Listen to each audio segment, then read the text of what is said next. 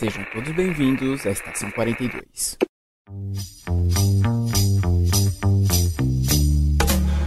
Saudações, senhores, senhoras e senhoritas. Aqui quem vos fala é o João Victor e Say what a gay, I dare you, I don't dare you, motherfucker. Olá, galera, aqui é a Lemayura e quando há uma turma está em cena, sangues jorram como se fosse mangueira.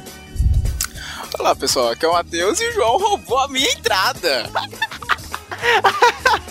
Por isso que teve esse silêncio aqui, velho. E hoje, como já deve ter percebido, vamos falar sobre Quentin Tarantino. Falar um pouco sobre quem ele é e falar sobre sua lista de filmes, todos cheios de violência, muito humor e frases marcantes, como vocês podem ter percebido. Mas tudo isso após o Giro Pop.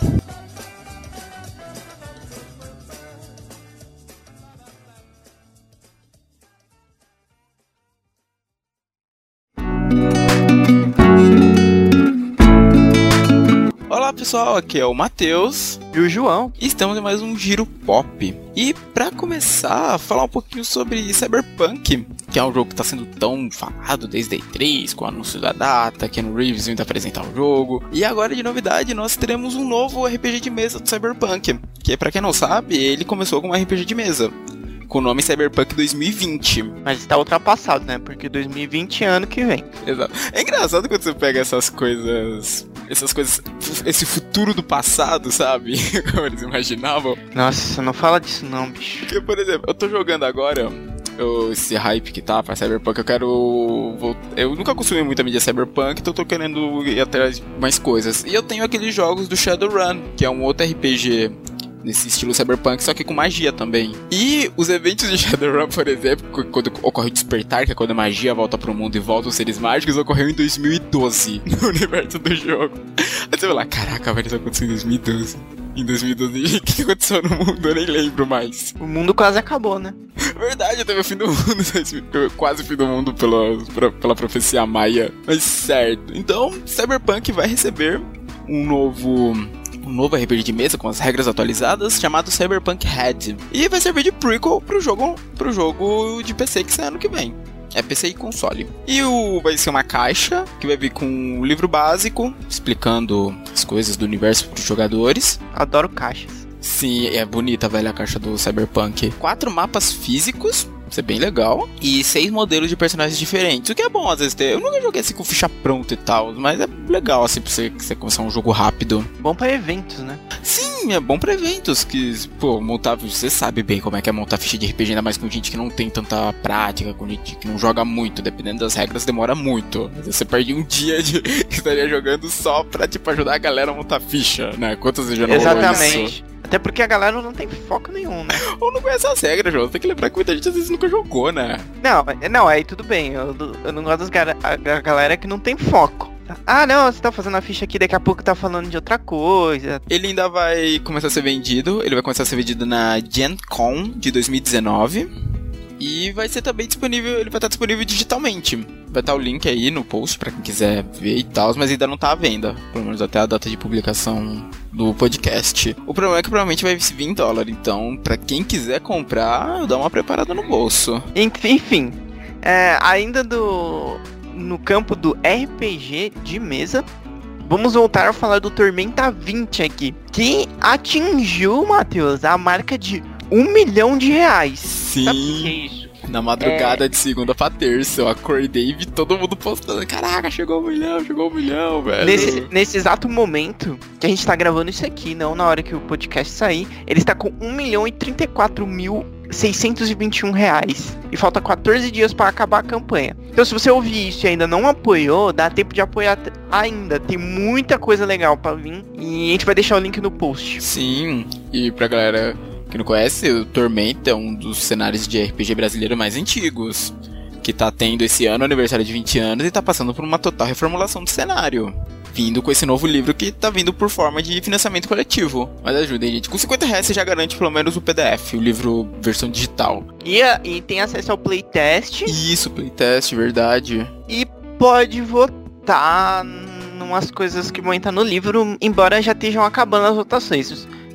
Se você apoia na, hoje, quinta-feira, que vai sair esse programa, dá pra votar em alguma coisa ainda, mas não é muita coisa, mas enfim. Mas é bom que você já sabe tudo que você já pode ganhar. Sim, né? Exato, ainda, ainda tipo livre, mas uma porrada de meta, porque tipo, chegou nessa marca de um milhão, bateu todas as metas, tem que ver até se, se eles vão colocar alguma coisa nova, porque já bateu tudo de meta que tinha pra bater. Que a, a última foi um curta-metragem de Tormenta. Isso, que era quando chegar essa marca do milhão. Eu tenho um pé atrás com essa meta. Eu preferi uma animação, porém... Eu...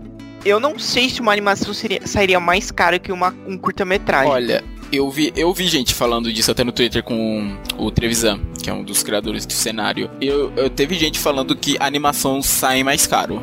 Sai mais caro? Eu t- não, eu não queria uma animação com episódios. Eu queria uma animação, tipo, de uma hora, assim, uma história pronta. Eu não queria, tipo, vários episódios. Era o que eu queria, porque eu tenho um receio, assim, de... live action no Brasil. Eu assisti poucas coisas, e pouca, poucas coisas que eu gostei realmente aqui nacional. Existem poucas coisas que vão sair no nacional que eu tenho vontade de ver. A única eu acho que eu me lembro é a Turma da Mônica Laços. Então, tudo bem, ok. É, na minha leiguice, se não sei se essa palavra existe, eu não, não sei se é uma animação de uma hora, o Matheus falou aí que sairia mais caro, mas é o que eu queria. Mas enfim, vamos ver o que, que vem aí. Mas isso é um bônus, tem muita coisa que é do, é do R P G mesmo que você ganha quando você apoia. Tudo pro livro. Bom, e continuando, essa semana, mais precisamente na quarta-feira, ou seja, um dia depois, vai começar a Big. A gente acho que já falou dela aqui algum tempo atrás, já rolou post no antigo blog. A gente tem que trazer. Tem que falar de novo dela, que é um evento bem legal. A gente já foi, inclusive. Já fomos, exato, que é a Brazilian Independent Games Festival, que é um festival que acontece todo ano no Brasil, que traz dezenas de novos jogos independentes, ou os famosos indies. É um evento, como sempre, totalmente gratuito. Ele vai acontecer esse ano, entre os dias vinte e seis ao dia trinta, ou seja, já tá rolando pra quem quiser conferir. E ele mudou o local. Eu não lembro qual foi o local que a gente foi da outra vez, eu não lembro onde é que foi. O fim do mundo. Era um pouquinho longe. Mas esse ano tá de casa nova. Vai acontecer no Clube Holmes, que fica na Avenida Paulista. É até mais acessível. Olha que delícia, a Avenida Paulista. E assim, a entrada é totalmente gratuita. E os jogos ficam lá, boa parte dos jogos ficam lá pra você poder testar, sabe? Tem jogos de console, de P C, até de celular. Eu lembro que quando eu fui, eu joguei algum jogo de celular lá muito bons também. Então fica a dica. Tipo, esse final de semana ela vai estar rolando. E fora isso, também rola a premiação da Big, em que eles premiam o melhor jogo, o melhor jogo brasileiro. Mas essa acaba sendo fechada mais pra imprensa. Mas assim, você pode ir lá testar eles e ver como é que eles estão. Tá, e pra finalizar, Matheus, vamos finalizar com uma notícia bem chinflin. Caraca. O filme de Minecraft terá, terá o roteirista de Frozen dois. Pode ficar tranquilo que a produção está caminhando de volta dos, aos trilhos. O Alison Sh- Schroeder, eu acho que é assim que se pronuncia esse nome, roteirista de Estrelas Além do Tempo e do vindouro Frozen dois. Pra quem não sabe, já saiu o trailer.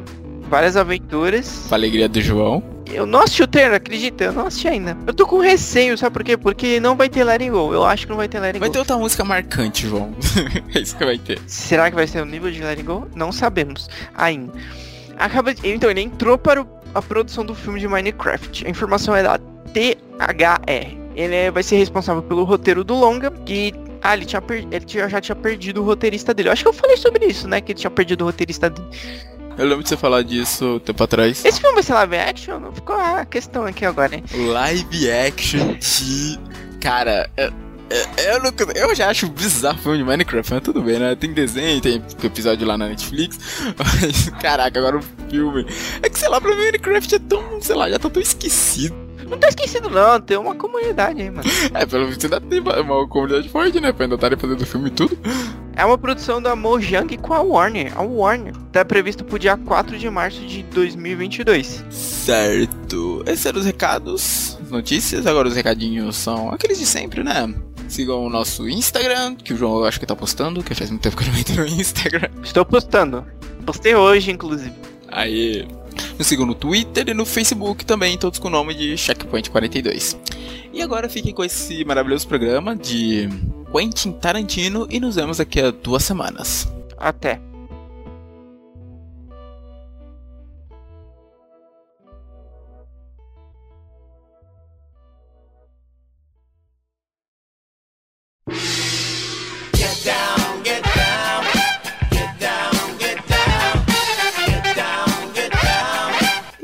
começar, vamos falar um pouquinho da vida, né, do Quentin Jerome Tarantino. Eu não sabia que ele tinha esse nome do meio, Jerome. Também não sabia, não. É bem chique. Ele nasceu em Knoxville em vinte e sete de março de mil novecentos e sessenta e três. E além de ser um, um cineasta, como ele é muito conhecido, ele também é roteirista, produtor e ator. Que pra quem já deve ter percebido, ele gosta de fazer uma pontinha ou outra nos filmes que ele dirige. E chupar o dedão da Samarraia. É o quê? Oi? É, vocês nunca... Como que é? Aquele filme, Um Drinque no Inferno. Cara, acredita que eu nunca vi Um Drinque no Inferno? É um filme que tá na minha lista pra assistir algum dia. Sério? Então, ele chupa o dedão da Samarraia do dedão do pé. Num bar cheio de vampiros, só sei disso. E dizem que é todo trash esse filme. Certo. E ele alcançou uma fama muito rápido no início da década de noventa por seus roteiros não lineares. Quem já viu os filmes do Tarantino já sabe como ele gosta de fazer uma história, mostra um ponto da história e vai no passado pra explicar alguma coisa, volta pro, pro presente, sabe? Os filmes dele são muito malucos. Não, pro futuro nunca foi. Só faltou, tá? Sabe, os filmes dele, acho que o primeiro que eu vi que era assim foi... Acho que o primeiro filme dele que eu vi assim, sabe, já mais entendido da vida, pra entender o filme, foi o Pulp Fiction. Ah, o famoso Pulp Fiction. Sim, e ele começa desse jeito, ele começa numa cena e volta pro passado pra explicar como que chegou até aquele ponto. E geralmente os filmes dele também não tem, tipo, um final, assim, né? Meio que acaba do nada. Porque, por exemplo, você pega Pulp Fiction... O filme abre naquela cena do restaurante, no diner, lá do assalto, e tá o Samuel Jackson e o John Travolta lá conversando. Aí tem toda aquela, tem toda aquela abertura, aí volta pro, pro passado lá pra explicar tudo, as situações que eles passaram e tal, até chegar naquele ponto. Mas se você pegar mais ou menos, tipo, o filme acaba... meio que na metade. Você entende que o, um ponto ali pode ser um dos finais dele, meio que quase na metade do filme, que é quando o personagem do Bruce Willis, sabe? Que ele mata o John Travolta na casa dele, sabe? Que ele volta lá pra pegar um, acho que uma, o relógio do pai dele que tinha esquecido, ele encontra o John Travolta lá, que tinha sido mandado pra matar ele. Porque ele essa... tava fazendo cocô, né? Isso, ele tava no banheiro na hora, ele tinha deixado a arma em cima da pia, da cozinha. Ótimo momento pra esvaziar-se. Exato. E essa cena é depois do diner, depois daquela abertura do de, que eles conversaram. Então rolou aquela cena do diner, depois ele foi pra lá matar o Bruce Willis e acabou morrendo ali. Aí o Bruce Willis cata, mata ele e vai embora. Esse pode ser considerado um final. Eu tô botando aspas que não é um final, porque ele tá mais ou menos na metade do filme, né? Uhum. Mas pode ser considerado, eu acho. Pelo menos o final da história do personagem do Bruce Willis e do, e do John Travolta. E bom... Além desses roteiros não lineares, como ele já explicou, uso de muita violência, sério, o Tarantino adora uma violência nos filmes dele, diálogos muito ricos e muito e colocar muito humor nos filmes dele. Até nos filmes mais sérios ele gosta de colocar humor. E ele é considerado um dos cineastas mais importantes dessa geração. E ele iniciou a carreira dele fazendo seus fazendo diversos filmes e também fazendo um curso de direção na Sundance Institute. E chegou a participar de algumas séries de T V americana.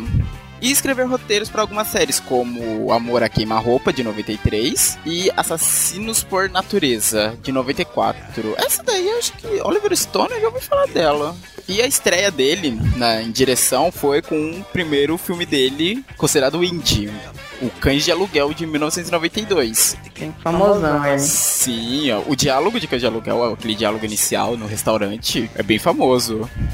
E a trilha sonora dele também é muito legal, depois quando eles saem, começa a tocar Little Green Bag, enquanto eles estão caminhando, é muito legal. E depois de todo o sucesso, que foi com o Cães de Aluguel, ele veio com outro grande sucesso que foi Pulp Fiction, que a gente já comentou aqui dois anos depois. Que engraçado, eu não sabia disso, né? Mas ele ressuscitou a carreira de outra volta, que tava bem esquecido, assim, pelo cinema. Tava abandonado. Como, como ele tá hoje de novo, hoje em dia, gente.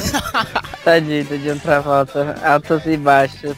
E deu um impulso também pro Samuel Jackson, tanto que, se for ver, Samuel Jackson depois disso começou a fazer vários outros filmes, e também da Uma Thurman, que a gente sabe que já participou, além do Pulp Fiction, ela também é a atriz principal em Kill Bill, nos dois volumes. E o Pulp Fiction ainda rendeu ao Tarantino a primeira indicação ao Oscar dele como melhor diretor. E depois disso ele trabalhou em Parceiros do Crime, de noventa e quatro, do estreante Roger Avery, que era seu parceiro do, de escrever roteiro durante Pulp Fiction. E depois ele trabalhou em alguns filmes, como A Balada do Pistoleiro, Um Drinque no Inferno, que o João comentou, e um episódio de uma série de comédia chamado Grande Hotel. Aí depois disso, três anos depois, em noventa e sete, ele voltou com mais um filme, o Jack Brown. Uma dúvida, alguém aqui já viu Jack Brown?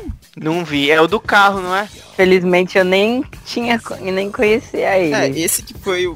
Não é um roteiro original, é a adaptação de um livro famoso de um escritor americano chamado Elmore Leonard. Aí nessa, aí ele acaba ficando mais conhecido por conta disso. Ah, e uma coisa engraçada é que existem rumores que o Tarantino tra- tem trabalhado em alguns filmes. Também o Hora dos Mortos Vivos, esse eu não conheço, e Ray Lear. Ray Lear eu já ouvi falar também. Mas é engraçado que, na real, ele nunca trabalhou com esses filmes. Ele colocou isso no currículo dele só pra... dar uma valorizada. Isso, foi colocado indevidamente. Mas isso, tipo, isso é um erro, ele nunca trabalhou neles, mas várias coisas especializadas de cinema, livros e sites colocam isso nos, nos créditos pra ele. E como eu já disse, ele também costuma atuar nos filmes dele, em pequenas pontas. Uma das que eu mais gosto é do Pulp Fiction, que ele acha que é amigo... Ele é amigo do Jules, que o Jules vai lá quando tá todo sujo de sangue e tá falando: você tem que ir embora antes da minha mulher chegar, se ela ver você com todo esse sangue, ela vai enlouquecer. É, eu lembro dessa parte. É muito legal essa parte dele. Que no, no primeiro, o Cães de Aluguel, ele morre rapidão, ele morre no começo, ele não fala nem muito no filme. No Pulp Fiction, que ele, o pai, ele botou um papel um pouco maior pra ele. E agora falando, vamos falar um pouquinho mais dos filmes dele. A gente já comentou de alguns aqui, falou do Cães de Aluguel, mas a gente não falou a história do Cães de Aluguel, né? Não. Não, é, eu acho que só Cães, Cães de Aluguel. Cães de Aluguel eu nunca assisti. Sério? É, tipo Fiction, já assisti Kill Bill, Oito Odiados, Um Drinque no Inferno. Não, mas O Drinque no Inferno não é dele. Ah, então desculpa. Ele participa, é. Mas não é dele. Ah, não, é do... Robert Rodriguez, isso. E engraçado que eles são bem amigos, mas pra frente que eu estiver falando dos filmes, vai ter um que ele produziu em conjunto com Robert Rodriguez. Vocês vão ver mais pra frente. Mas falando rapidamente aqui do Cães de Aluguel, que foi o primeiro filme dele, já trouxe vários nomes que trabalharam com ele durante muito tempo. Como Tim Roth, que também aparece no Pulp Fiction, Harvey Keitel, Steven Buscemi... Esses caras aparecem em vários outros filmes do Tarantino. E a história dele mostra um grupo de ladrões que foram juntos por um ladrão que era mais velho, mais experiente, para fazer um roubo de diamantes. E um deles, o Tim Roth, o personagem interpretado por Tim Roth, é um policial infiltrado. Isso como é, ele, o assalto dá errado, eles morrem. O personagem até do Tarantino, como eu falei, ele morre no começo. E o personagem do Tim Roth, nossa, o começo é muito angustiante dele lá dentro do carro com um tiro na barriga, ele falando: eu não quero morrer, eu não quero morrer, sabe? Tipo... Cara, é muito tenso. Eu não quero morrer, mãe. Eu tenho muito o que viver. E ao longo do filme vai mostrando isso, porque eles se separaram, como o roubo deu errado, e vai mostrando o que aconteceu com cada um deles pela cidade, como é que eles vão se reencontrando. E, ao mesmo tempo, nessa coisa não linear dos filmes do Tarantino, mostrando como eles se reuniram, como foi toda a reunião, todo o planejamento pro assalto. Os codinomes que eles se davam, mister Pink, mister Brown, mister Orange, cada um tinha um nome relacionado a uma cor. E é um filme bem legal. O final dele é muito, tipo... Você já teve... O João... Além de não ver, o João talvez já tenha visto essa cena de um... Tipo, um círculo de caras, um apontando uma arma pro outro. Ah, já. Então, você nunca viu essa cena? Ela é bem famosa, volta e meia vê. A galera faz referência a elas, às vezes, em séries e outros filmes. Que é o final do Cães de Aluguel, de, deles se apontando, aí todos eles se atiram. E o filme termina com eles lá no chão e a polícia chegando. Todo mundo morto. Aí a polícia chega e fica tipo: e aí? Qual que é o meu trabalho aqui, então? Você enterra corpo? Mas, nossa, é muito bom. Se tiver a chance, assistam. Tudo bem, a gente já falou dele aqui, né? Mas, mas assistam, porque é um filme que vale a pena, muito divertido.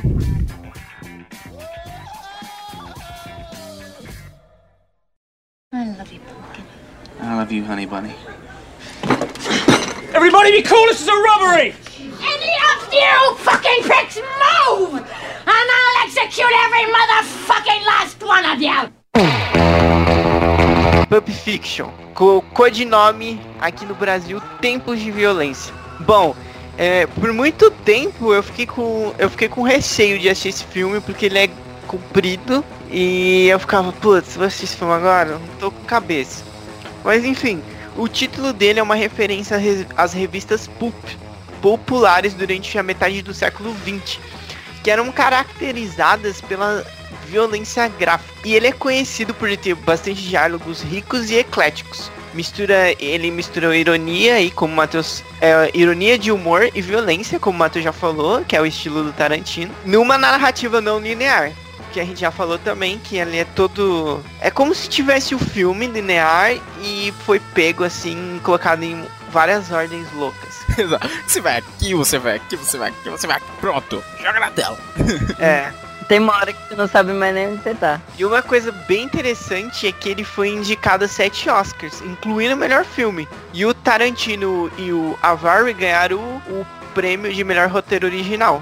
Parabéns, porque é um puta roteiro. E pro segundo ele... filme do cara, né, já é um grande avanço. Aham. Uhum. Ele também ganhou o prêmio de Palma de Ouro no Festival de Cannes de noventa e quatro. E ele foi um sucesso comercial de críticas, porque o, o Pulp Fiction, ele, como a gente também já falou, ele revitalizou a carreira do John Travolta. O Tarantino tá precisando chamar ele de novo agora, né? Que rece- ele recebeu na época também o, o Oscar, uma re- indicação de Oscar de melhor ator, assim como o Oscar estrela do Samuel Jackson. Nossa, eu sempre achei o Samuel Jackson como um protagonista, não um coadjuvante. Também, eu sempre vi os dois dividindo, sabe, o papel de protagonista. Uh-huh. Eu sempre vi assim também. E a Uma Thurman. Uhum.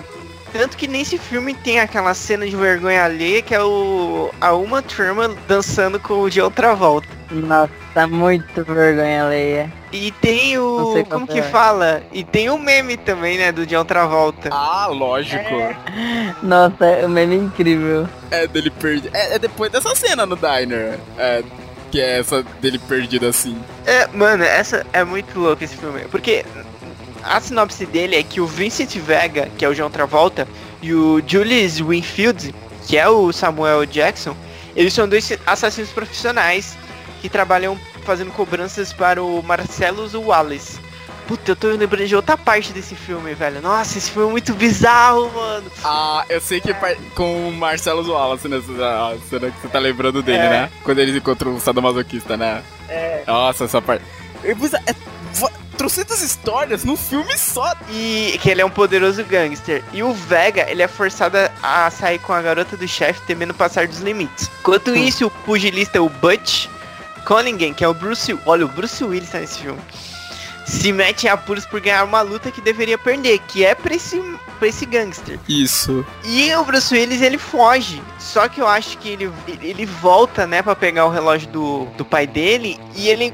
vê o cara na rua, o gangster. E ele pega e atropela esse cara. Só que aí esse cara não, não morre. Ele não morre e eles acabam numa loja que o cara era um, um sadomasoquista maluco, né? E ele tinha um cara lá que ficava dentro de uma caixa com a roupa toda de couro. Nossa, muito bizarro essa parte, meu Deus. Mas, cara, é um filmão, tem ótimos diálogos. Tem até uma referência que é bem forte até hoje, que é o trecho que o Jules fala da, da Bíblia, que é o Ezequiel vinte e cinco dezessete.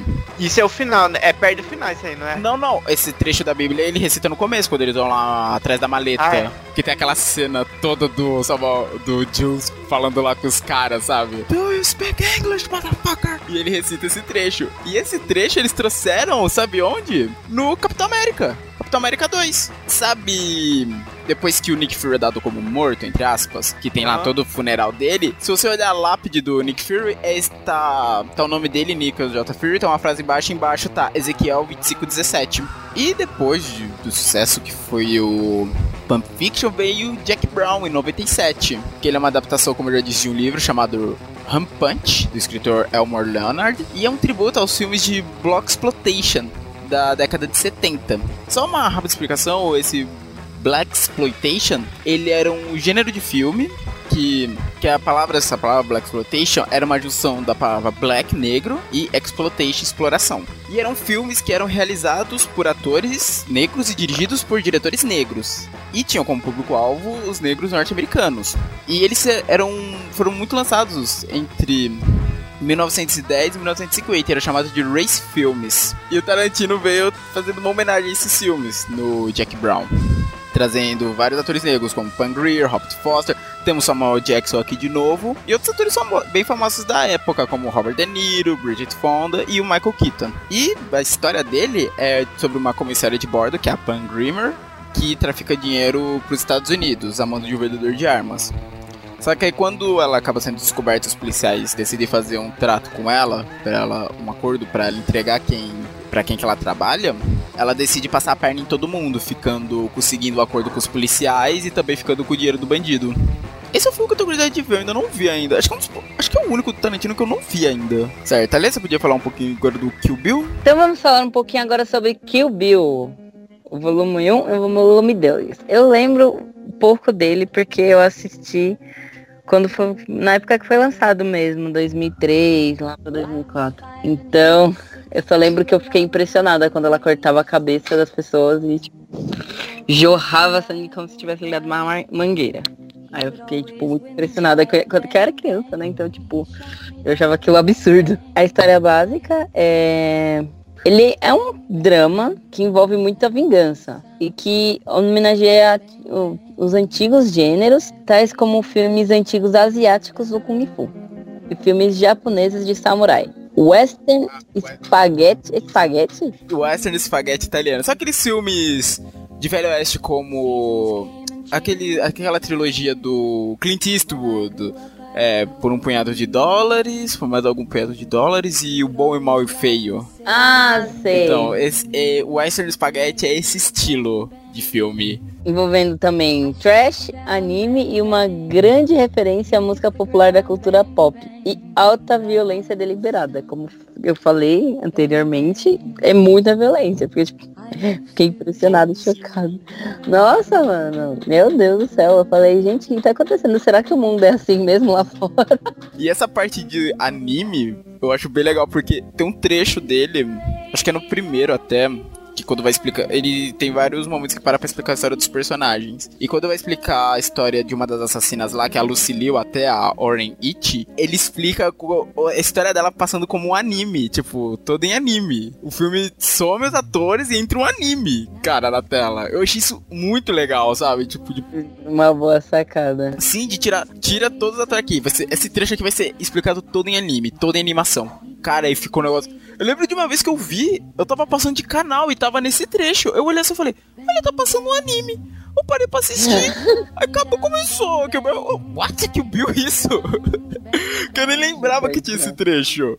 Nossa, é muito bom. E por ter essa dinâmica de ter vários gêneros envolvidos, as gravações ocorreram em vários diferentes tipo, lugares. Tipo, ocorre também nos Estados Unidos, México, Japão e até mesmo na China. E a vingadora de tudo isso é a Be- Beatrix Kiddo, que é interpretada por Uma Thurman, a famosa Uma Thurman.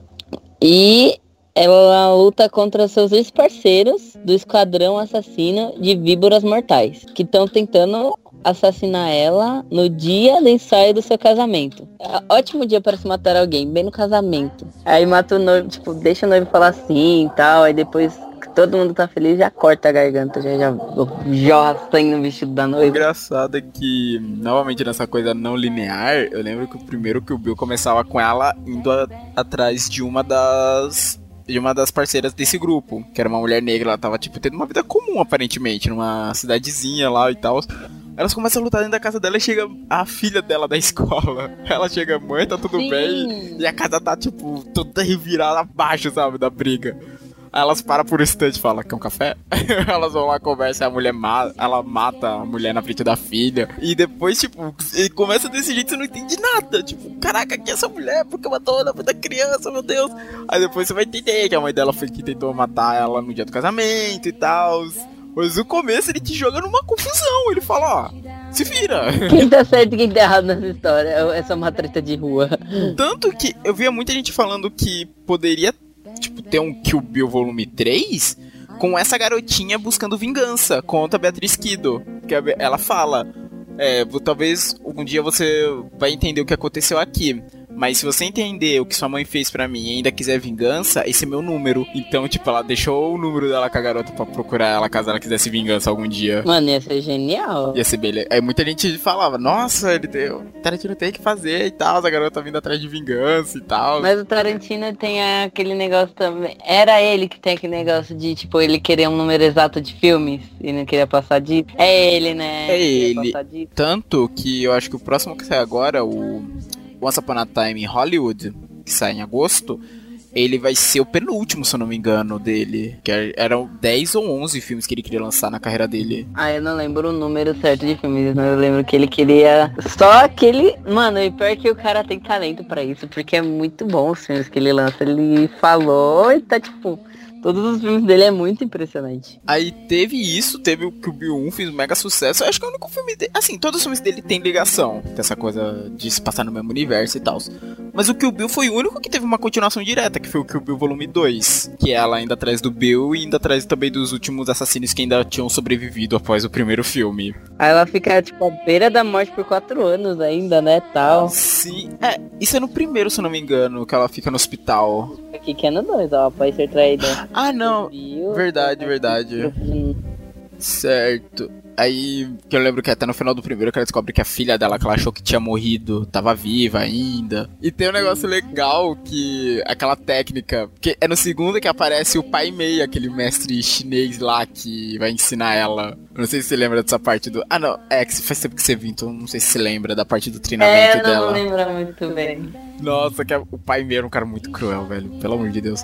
Eu lembro vagamente, eu não lembro, tipo, muito bem com muito detalhe, eu lembro vagamente, porque faz muito tempo que eu assisti. É engraçado, porque como ele junta todos esses estilos num filme só, Pai Mei, tipo, ele é aquele, me- aquele mestre de artes marciais todo mega estereotipado, sabe? Aquela barba longa, carinha super velho, mas super forte, sabe? Todo estereotipadaço.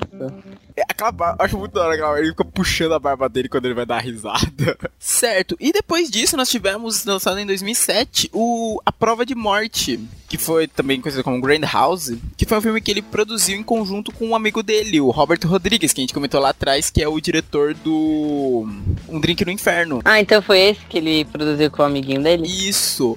Ele foi, foram produzidos dois filmes, com uma pegada bem trash. O A Prova de Morte, que é o roteiro do Tarantino, que é com Kurt Russell, quem assistiu o Guardiões da Galáxia dois sabe quem é o Kurt Russell, que ele é um dublê que tem um carro que é tido como indestrutível.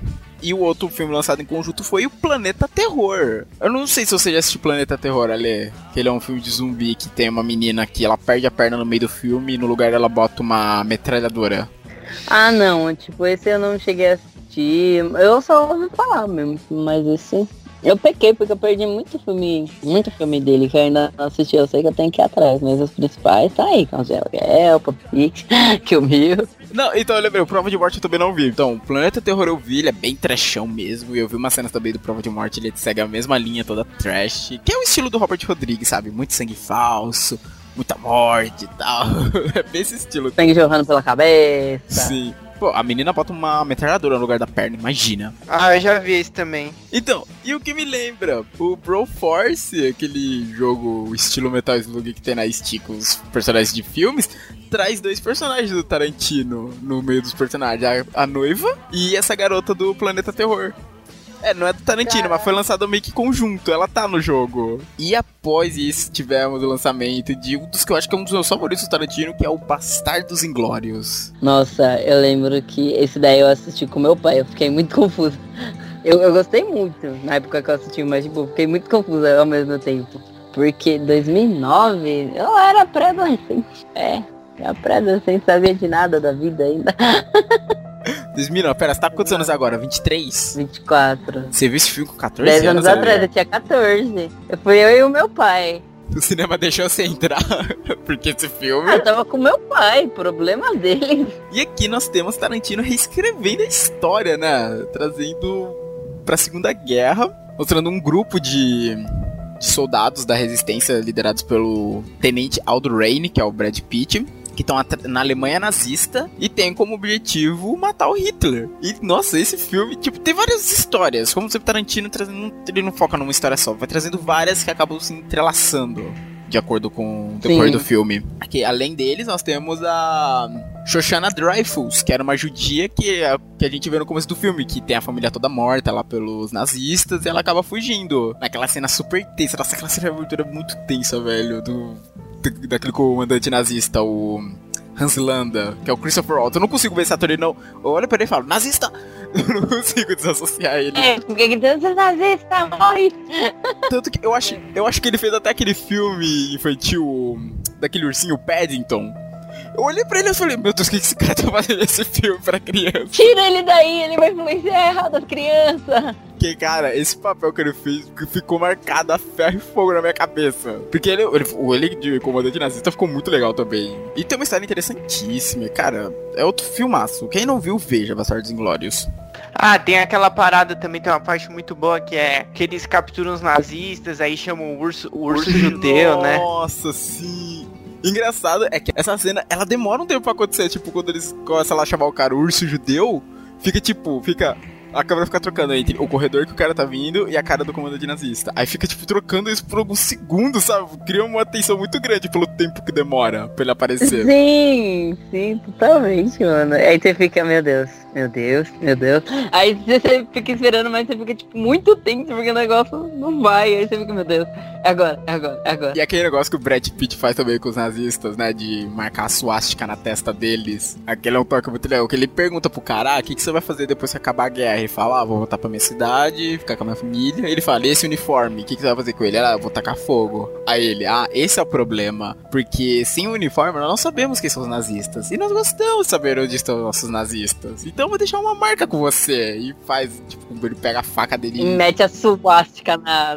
cara, mano. Sim, é, porque esse é o, tipo, essa parte toda que mostra, essa parte do urso judeu, eles interrogando os nazistas, é todo o relato desse cara que sobreviveu contando pra Hitler. Aí o Hitler pede, ah, ele marcou você, ele marcou, ele, ele tira seu boné e tá lá, só fica marcada, toda cicatriz enorme assim na testa. E depois disso, em dois mil e doze, nós tivemos o lançamento de Django Livre, trazendo mais pra essa coisa de western, protagonizado pelo James Fox. O Christopher Waltz aqui, aqui ele não é reconhecido como nazista porque ele tá com barba, eu quase não reconheço que é ele. É irreconhecível, mano. O Leonardo DiCaprio aqui fazendo um vilão, né, um, um, um fazendeiro super maluco. E na história a gente é levado pro Velho Oeste, no período ainda da escravidão, nos Estados Unidos, e traz a história de, desse escravo que foi liberto, que é o Django, que é liberto pelo doutor Schultz. E eles começam a viajar junto como caçadores de recompensa, enquanto o Django tá atrás da esposa dele, que ele acaba descobrindo mais pra frente, que tá na fazenda do fazendeiro, que é o Leonardo DiCaprio. E como todo bom Velho Oeste, tem muito tiroteio, muito. É, porque em Velho Oeste se faz tiroteio. Acontece que como esse tem muito também, tipo, fazenda, não é tanto aquela coisa de seca, sabe? É muito verde, mas dá um contraste muito tenso na série de tiroteio. Mano, é que é automático, né? Quando a gente pensa em Velho Oeste e tal, a gente já pensa nos salões.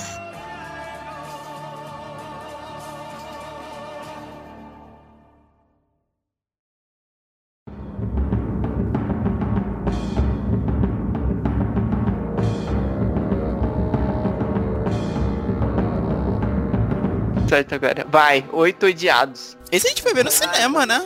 Sim, nós fomos ver esse filme no cinema. Você. É... Ah, você não foi porque você tinha seu, seus outros compromissos. Você sempre faz isso com a gente. E o Matheus também, que ele tem... Ó, uma... oh, você sempre faz isso e o Matheus sempre vai sair com os outros amigos dele. Ai, meu Deus do céu.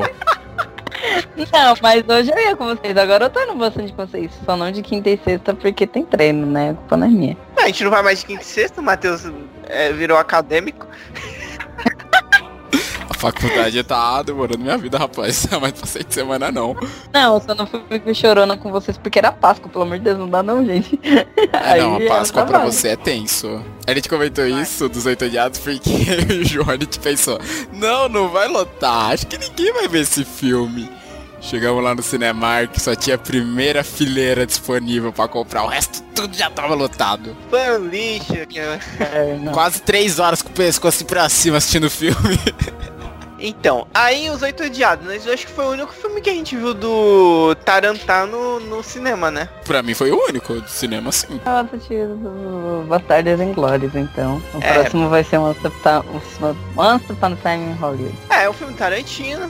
Era um Tarantino no Velho Oeste, mas também pelo elenco dele, né?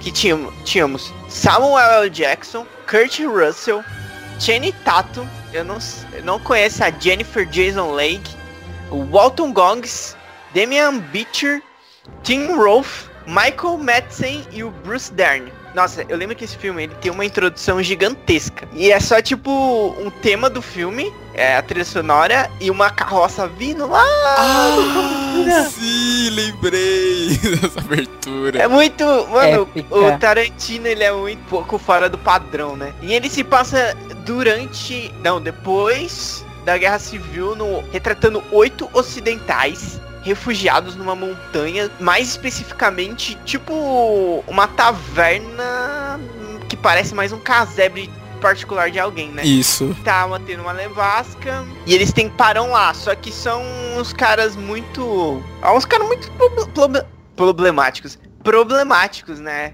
Tipo, fora da lei e... E aí começa a ter uma tensão lá. É, inclusive eu tenho um prisioneiro, não tem um xerife, um xerife que tá com esse prisioneiro e não pode deixar esse prisioneiro é, escapar. Era aquela mulher do começo que tá a com o Kurt Russell. É. Então, aí tem toda essa pegada e eles não... É, não tem como eles saírem. E, e é engraçado que esse filme é um filme comprido. Geralmente os filmes do Tarantino, eles são compridos. E tem umas partes, tipo, que dá um foco. O cara fala, ah, eu vou lá no banheiro. Aí, pô, na latrina, né? Lá fora. E tá tendo a nevasca. Pra você fazer uhum. isso, pra você não se perder, você tinha que ir segurando uma corda. E é engraçado que, tipo, aí o cara fala, ah, eu vou lá no banheiro. E tem toda a cena do cara indo pegando na corda, e indo chegando lá do outro lado, pegando, fazendo o que ele tem que fazer. E ele volta, entendeu? É uns focos meio estranhos, mas... ok, porque, porque é um você fica se perguntando por que é um foco deles, né? É, tipo, mas da violência compensa tudo depois, né? É, ele meio que quebra o ritmo do filme, né, fazendo isso. Tipo, tá lá acontecendo negócio, ah, vou no banheiro. Tipo, para tudo, você é isso, sabe? É bizarro. É meio doido, é meio doido, mas é legal. É engraçado porque você pode entender esse filme meio como uma continuação direto do Django Livre, porque enquanto no Django a gente dá até aquele período da escravidão, aqui a gente tem o período da pós-guerra civil, depois que a escravidão já foi abolida, mas você ainda nota que existe um certo, um grande peso assim da guerra ainda, porque no meio disso você tem os sulistas lá, tem até lá um velho lá que era um general até, que eu lembro que tem até uma conversa dele com o Samuel Jackson que diz que também lutou na guerra, que fala, ah sim, eu encontrei seu filho, aí você deve se lembrar, João, o que, Mano, que ele fez. É, é, eu me lembro essa cena do inferno, ai meu Deus, eu não gosto dessas coisas. É, é legal avisar pras pessoas que o Tarantino é extremamente agressivo em tudo. Né? E, esse, e nesse filme ele tá mais agressivo que tudo. Então, é legal, você, tipo, você tem... Acho que é o, é o terceiro, né, dele que apresenta o período histórico. O primeiro foi o Bastardos Inglórios, depois tivemos o Django Livre e agora é esse. É, não, mas é que esse, esses daí, eles são, entre aspas, mais reais, né? Sim. É, o Bastardos Inglórios, ele reescreveu a história, basicamente. É, por causa que, por causa que nesses daí é um período histórico e uma galera ali. Hum. Oferta a história como a gente sabe como ela foi. Agora o Bastardos Inglórios não. Mas ainda assim, Oito Dias é um filme muito bom. É uma tensão do começo ao fim. Eu, nossa, eu tava com um saco de pipoca. Saí, eu fui aquele dia comprar um saco de pipoca refrigerante, saí explodindo do filme.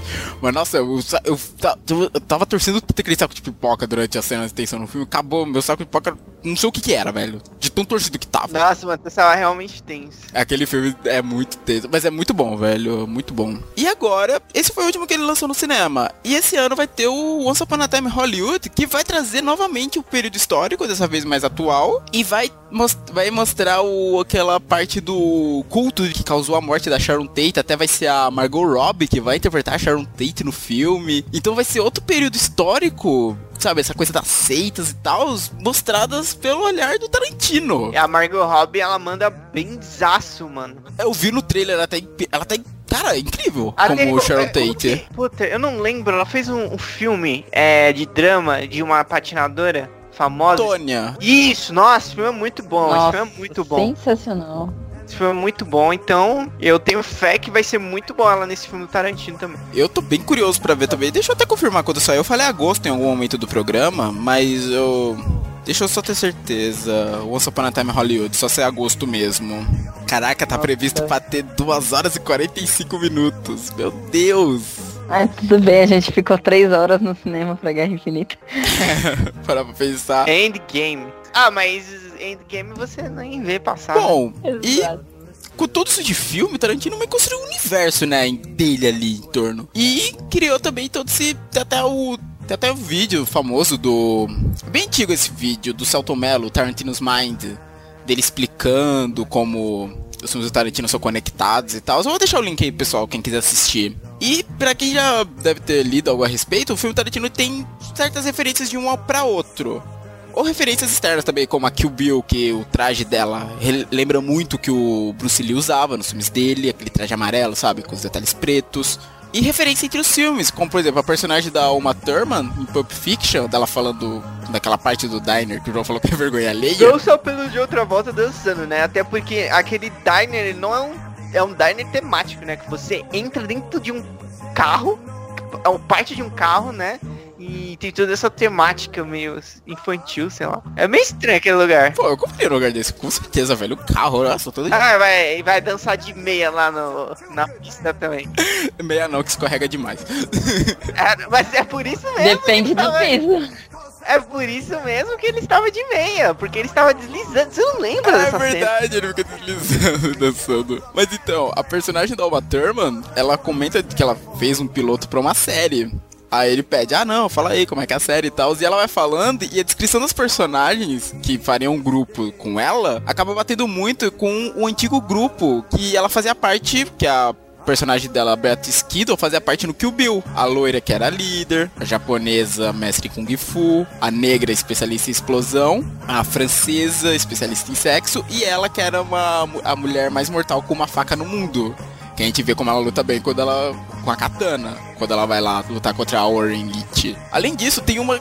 em outra no que eu vi que eu achei bem legal, mas essa só, pessoa só foi notar anos depois, que é na parte que ela tá presa embaixo da terra, sabe? Que ela quebra o caixão lá com a técnica que ela aprendeu com o Pai Mei, de dar do soco. Que é o, o soco do Bruce Lee, né? Ah, é verdade, é, né? É ele que dava aquele soco super forte sem recuar o braço. Verdade. Pra quem, tipo, isso aí é a galera que só quer fã que teve o olho muito atento. Eu só fui, só fui perceber depois que eu revi o filme que eu li a respeito. Que na, na lápide que ela tá atrás... Você vê a lápide que ela sai, é, não sei quem, não lembro o nome da mulher, alguma coisa Schultz. Que quando você vê no Django Livre, você percebe que ela era a esposa do doutor Schultz. Ela tava enterrada na cova dela. Caraca, bicho. Sim. Isso sem contar também outra que é do Kill Bill, que é... E também relaciona, e relacionada ao Pulp Fiction, que o Jules, durante a conversa lá com o John Travolta no restaurantinho, ele fala, ah, eu quero sair dessa vida de assassino e tal. Aí o John Travolta fala, ah, o que, que você vai querer fazer, sabe? Essa vida a gente ganha bem e tal, que que, pra onde você vai? Ele falou, ah, talvez pra uma cidadezinha, virar, trabalhar numa igreja, que ele é um person... ele é um cara bem religioso. Fala, trabalhar numa igreja, alguma coisa assim. E no Kill Bill... O pianista da igreja, que é Beatrix Kiddo, ia se casar, e ela acabou sendo atacada, era o Samuel Jackson. Então todo mundo, não, não dizem o nome dele, mas todo mundo acha que ali é o Jules, tipo, que largou a vida de assassino depois da morte do Vincent, e foi lá pra essa igrejinha trabalhar de pianista e acabou sendo morto quando o grupo da Beatrix Kiddo chegou lá. Coitado. Caraca, tadinho. Tem vários, nossa, eu vou deixar o vídeo aí, Tarantino's Mind, pra quem quiser ver. Mas assim, ele acho que é de dois mil e um, então as referências dele estão, acho que só até Kill Bill. Depois eu ainda vou procurar mais pra colocar no post outras referências que eu for achando por aí, porque é muita coisa, velho. E com certeza vai vir mais com Once Upon a Time em Hollywood. Vai chover referência. Acho que vai ser todas, né? Aí descobre que todos os filmes dele, na verdade, eram filmes mesmo. Nossa, quebra, quebra da quarta parede? É, a verdade é só esse. Esse é o, a verdade. E o último filme vai ser Tarantino's Mind, Endgame. Aí vai reunir todo mundo pra lutar. Bill, o Bill vai ressuscitar. Nossa, gente, que viagem é essa, velho? Eu, esse daí eu iria na pré-estreia.